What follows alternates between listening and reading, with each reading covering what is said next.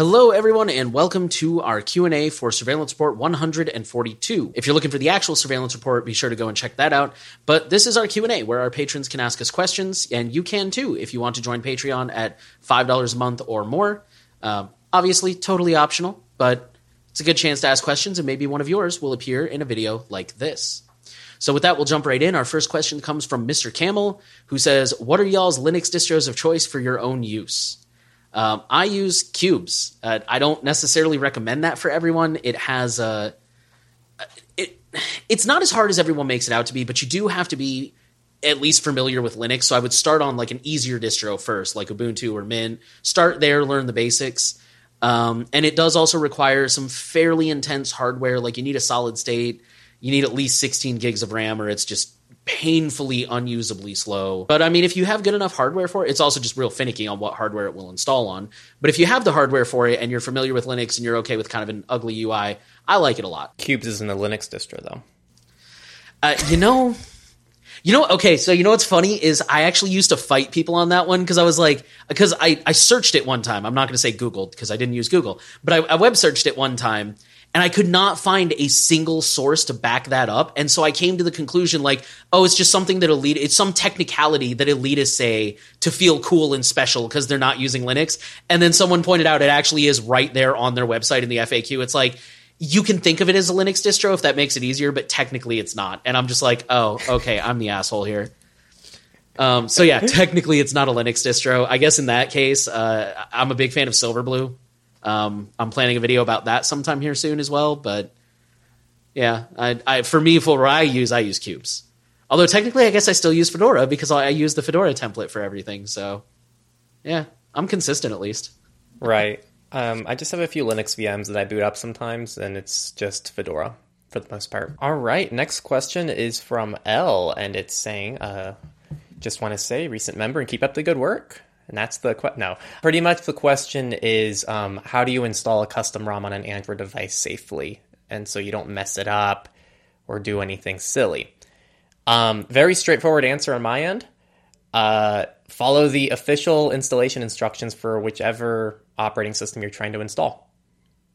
That's that's all I have to say there. If you want the most trusted solution and the less silly thing to do and the least likelihood that you're going to screw something up. Just follow the official instructions for whatever ROM you're trying to install. That's it. I don't know if there's anything you have to add there. Yeah, like I agree because even even the best tutorial on a long enough timeline will probably be wrong. Like even if somebody were to put out a tutorial today and it's totally up to date, it's perfect, it's step by step. In a year, you know, something will have changed. Some library will be deprecated. They'll use a different one. Some installation method will change. Or even like with Lineage, for example, there's like 10 different ways of doing it that varies based on which phone you're installing it on. I think tutorials can be good for kind of visualizing it or getting like a general idea of how it works. Like if you read the instructions and you're like, I don't really understand this step, I think a tutorial can kind of help get you an give you an idea of how to do it. But yeah, the official documentation is always the best method, regardless of what what OS it is. And that's happened on our ends. Like I've made some installations in the past, and then like two months later, you know something comes up and that whole installation guide becomes outdated. If you do look at tutorials, just make sure to cross reference the tutorial with the documentation if you go along. Keeping with the topic of phones, Riddick said when using a modern Samsung phone, I think you can install certain custom ROMs but not lock the bootloader. What is your guys' view on the trade off between having, for example, Lineage with an unlocked bootloader versus Samsung with a locked bootloader? How likely is it your phone will be impact? Thank you. Uh, impacted. Thank you. Yeah, so from a security perspective, I think um, the stock OS will probably have a slight advantage just because it's got the locked bootloader thing going on. The only time I would recommend installing something like Lineage is if you're no longer receiving security updates on that OS, on the stock OS. Like, again, my Lineage phone, the stock OS it came with stopped updating on like Android 9 or something like that, but it's currently running Android 13 thanks to Lineage. One thing worth noting on that note, or on that thought, is Android phones have two firmwares. Uh, there's like or two two updates. There's like the firmware of the phone and the OS of the phone. So switching to Lineage will extend the OS upgrades, but the firmware won't continue getting upgrades. So if you have a really high threat model, that's something to keep in mind. And on the topic of threat model, I was just going to say I I personally am not certain how much the bootloader actually matters. Like it's definitely a security feature. I think you should enable it if you can. But if you're not being targeted and you're like careful about where you download apps and install them and stuff like that, I, I'm I'm genuinely unsure. I'm not trying to downplay it. I don't know if that's really a big threat that like no, you should never unlock the bootloader, or is it kind of like you know, as long as you use some common sense and keep things updated, you should be fine. I don't know. That's that's my two cents. Yeah, on my end, uh, my understanding and the way I approach this is it's pretty. It's going to depend on a lot of factors and who you are for sure. Um, verified boot is probably the main thing I'd be looking at regarding a locked bootloader. And what this does is essentially if you install malware on your device, and we've already seen this with even some of the very sophisticated malware that's hitting iPhones, um, a reboot takes care of it. And that's essentially what verified boot on an Android device with a locked bootloader can accomplish. So it's going to prevent uh, persistent malware on your device from staying installed on your device. So if you think that you're at risk of getting malware on your device, then it might be helpful to utilize verified boot. But um, on the other hand, uh, sacrificing verified boot and having an unlocked bootloader and having an open source ROM gives you a lot of privacy that a stock ROM might not be able to deliver.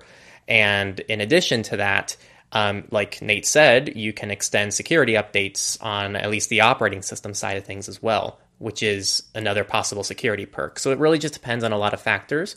Um, my hot take is uh, unless you have a very high security threat model, it's probably worth it to go with a custom ROM route because then you're still going to get security updates, which I think is a much more realistic and um, applicable issue for most people. I think most people should still be concerned about their browser and their operating system becoming out of date rather than having malware installed and being persistent on their device.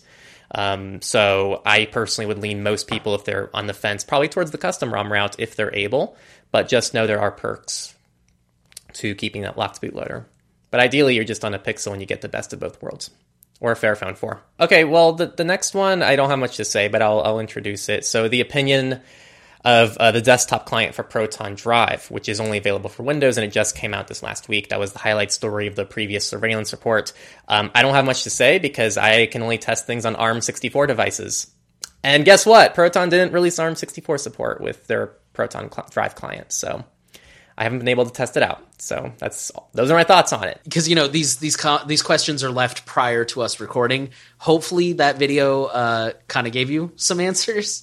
And I did film. I promised I was going to make a video about Proton Drive. I did film it last night, so I just need to edit. Hopefully, I'll have it out sometime this weekend at the latest. The TLDR is I do like it. Uh, I think there's definitely a lot of room for improvement, but overall, I, I'm a huge fan. You know, it makes it makes Windows suck just a little bit less for Windows users. Um, it's very user friendly and if you're like me, you have half a terabyte or more of Proton storage just sitting around doing nothing because you never use Drive because you're not going to upload everything in the browser all the time. Like, yeah, I don't know. I, I like it. Um, still has some room to grow, but I think this is a, a huge step forward, especially for the more mainstream crowd, which is who Proton is obviously targeting. Uh, so our next question comes from Clem, and uh, kind of like how Henry didn't have any answers to this one, I don't because this one's specifically aimed at him.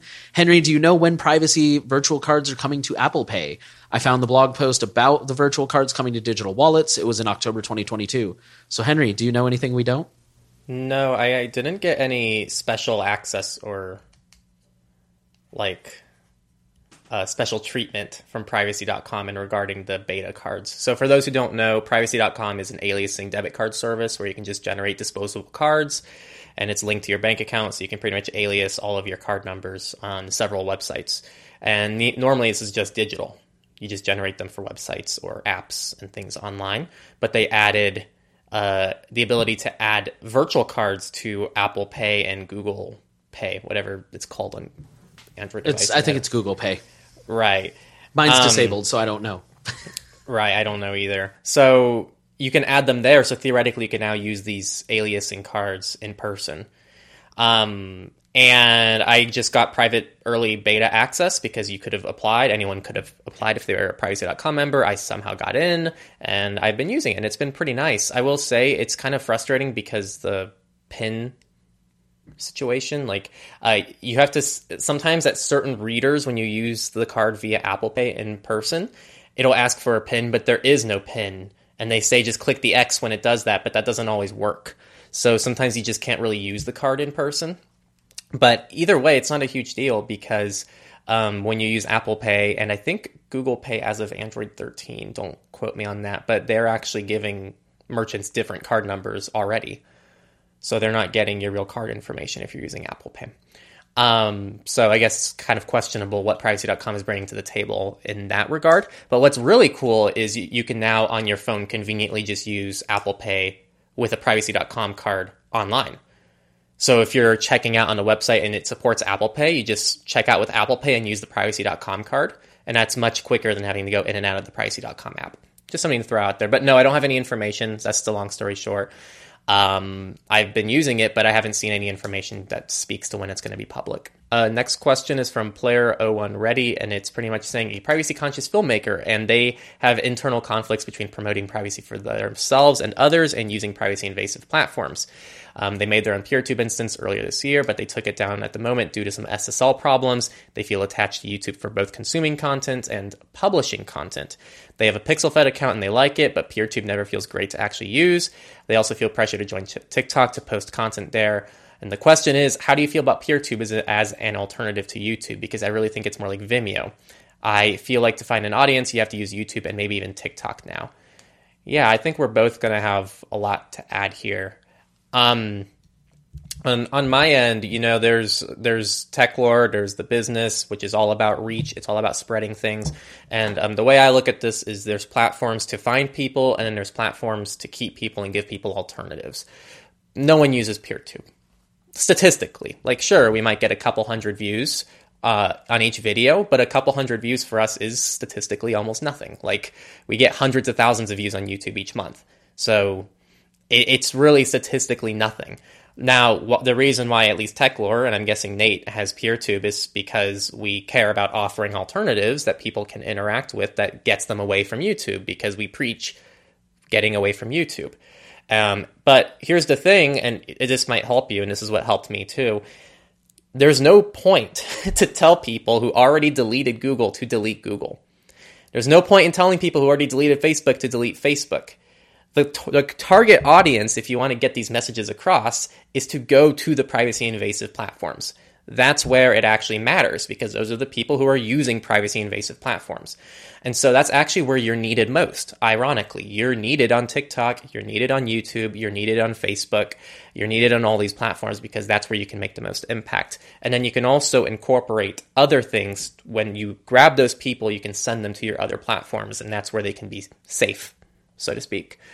Um, and as for PeerTube, I can't stand using PeerTube. I just use AutoSync, just like Odysee. I can't stand using Odysee. I do everything on YouTube and everything AutoSyncs, and I don't like touching either of them. That's yeah, that's all I have to say on my end. Honestly, we kind of have the same thoughts. So yeah, I think platforms like TikTok and YouTube are still going to be your best bet to find and grow an audience um, because they have the whole algorithmic discovery thing going on.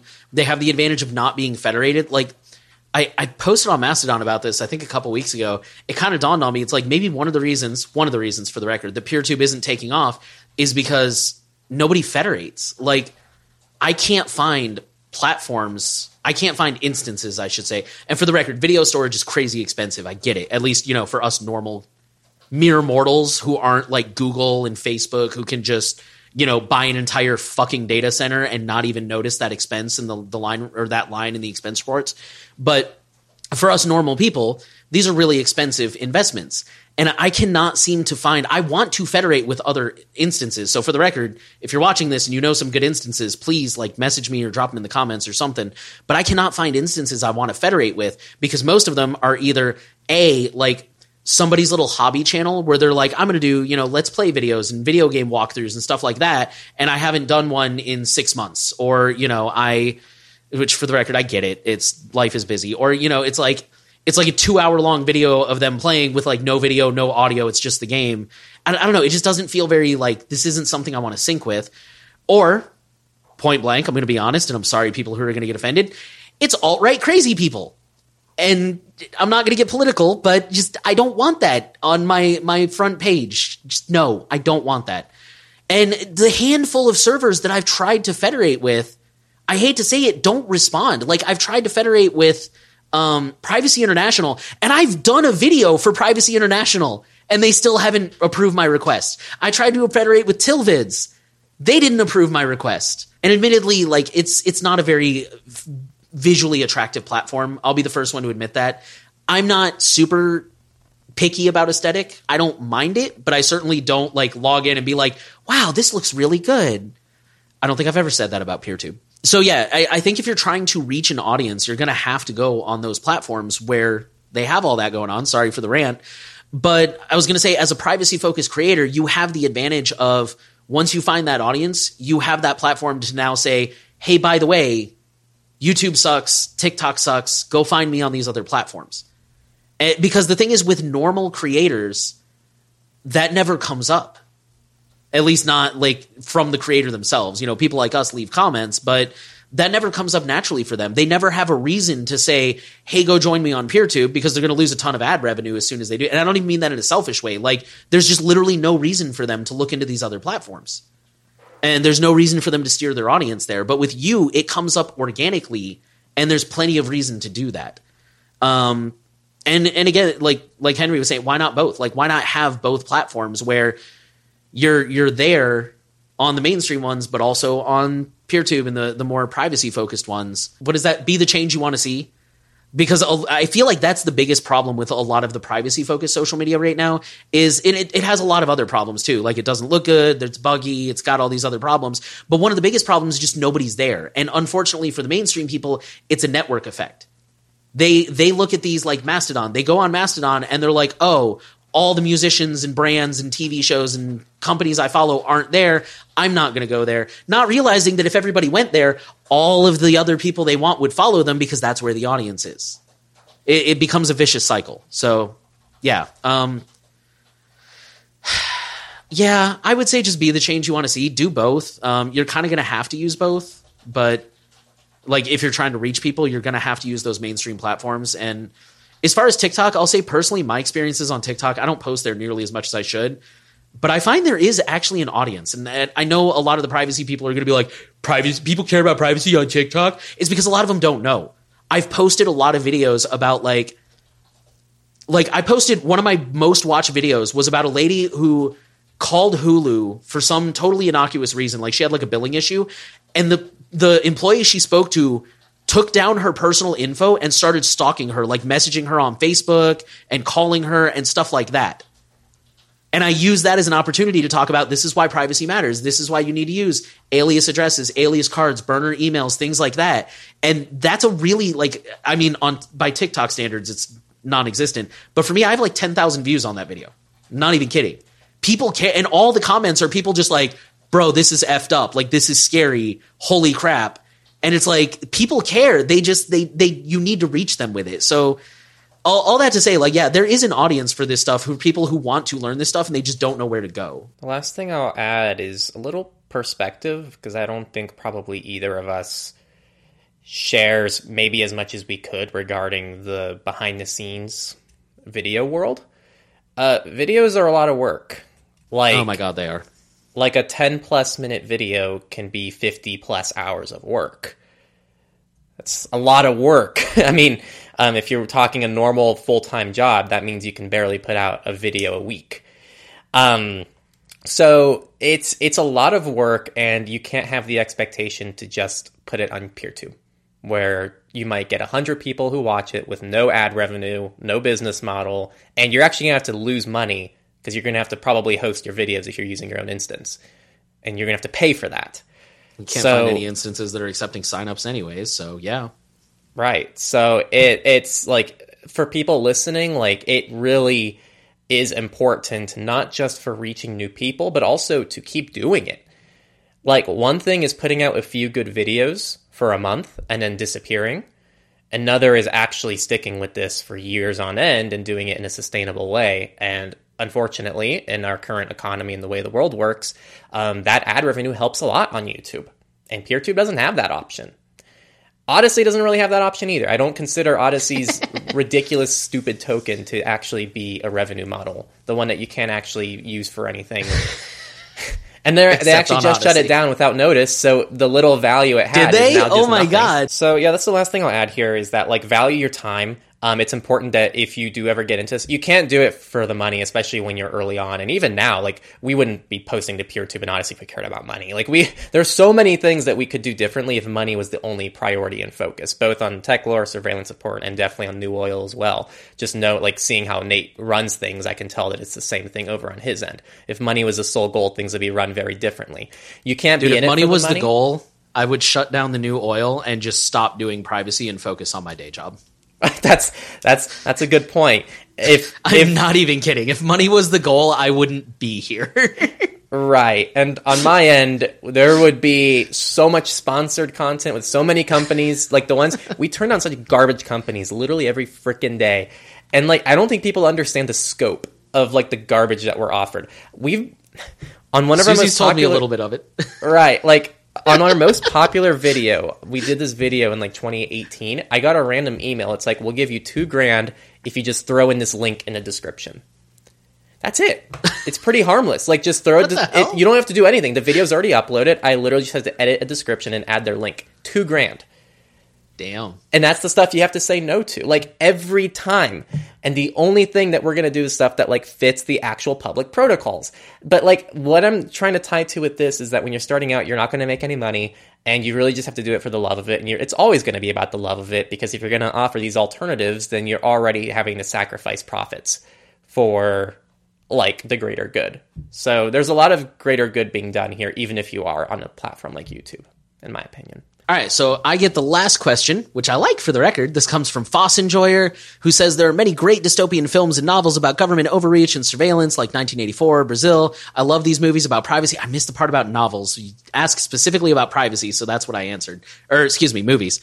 Uh, I love these movies about privacy or lack thereof, and I'm looking for more. Could you recommend any movies that are maybe not as popular and slipped under my radar? Don't care if they're old or the acting isn't AAA. What are your favorite movies of that genre? I found they are a great way to start uh, talk about privacy with friends and family. That is very true.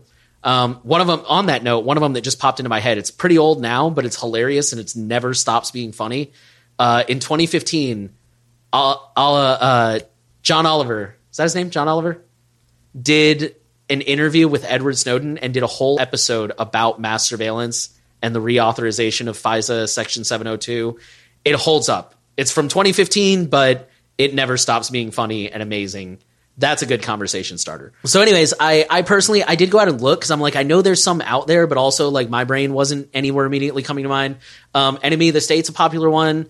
I haven't watched it yet. There's a, a a movie on HBO called Kimi that's about a girl who's like um she starts working in tech support during lockdown and realizes that she can like see like people's real-time webcams and stuff like that. So something to that effect. It's something directly privacy related. It's been on my watch list. I've just been really busy. Obviously there's Mr. Robot. Person of Interest seems really popular. I'm not to lie. I thought it was a garbage show and I was watching it to make fun of it by the time I was done, but I did finish watching it and it has really good reviews. Captain America and the Winter Soldier is a really big movie that was towards the end about surveillance and privacy. And unfortunately, somebody watched it and said, What if we made that reality? And then we covered that drama for a year. Uh, the internet also recommended Equilibrium, Gattaca, Minority Report, The Truman Show, Black Mirror has a lot of episodes that have to do with surveillance.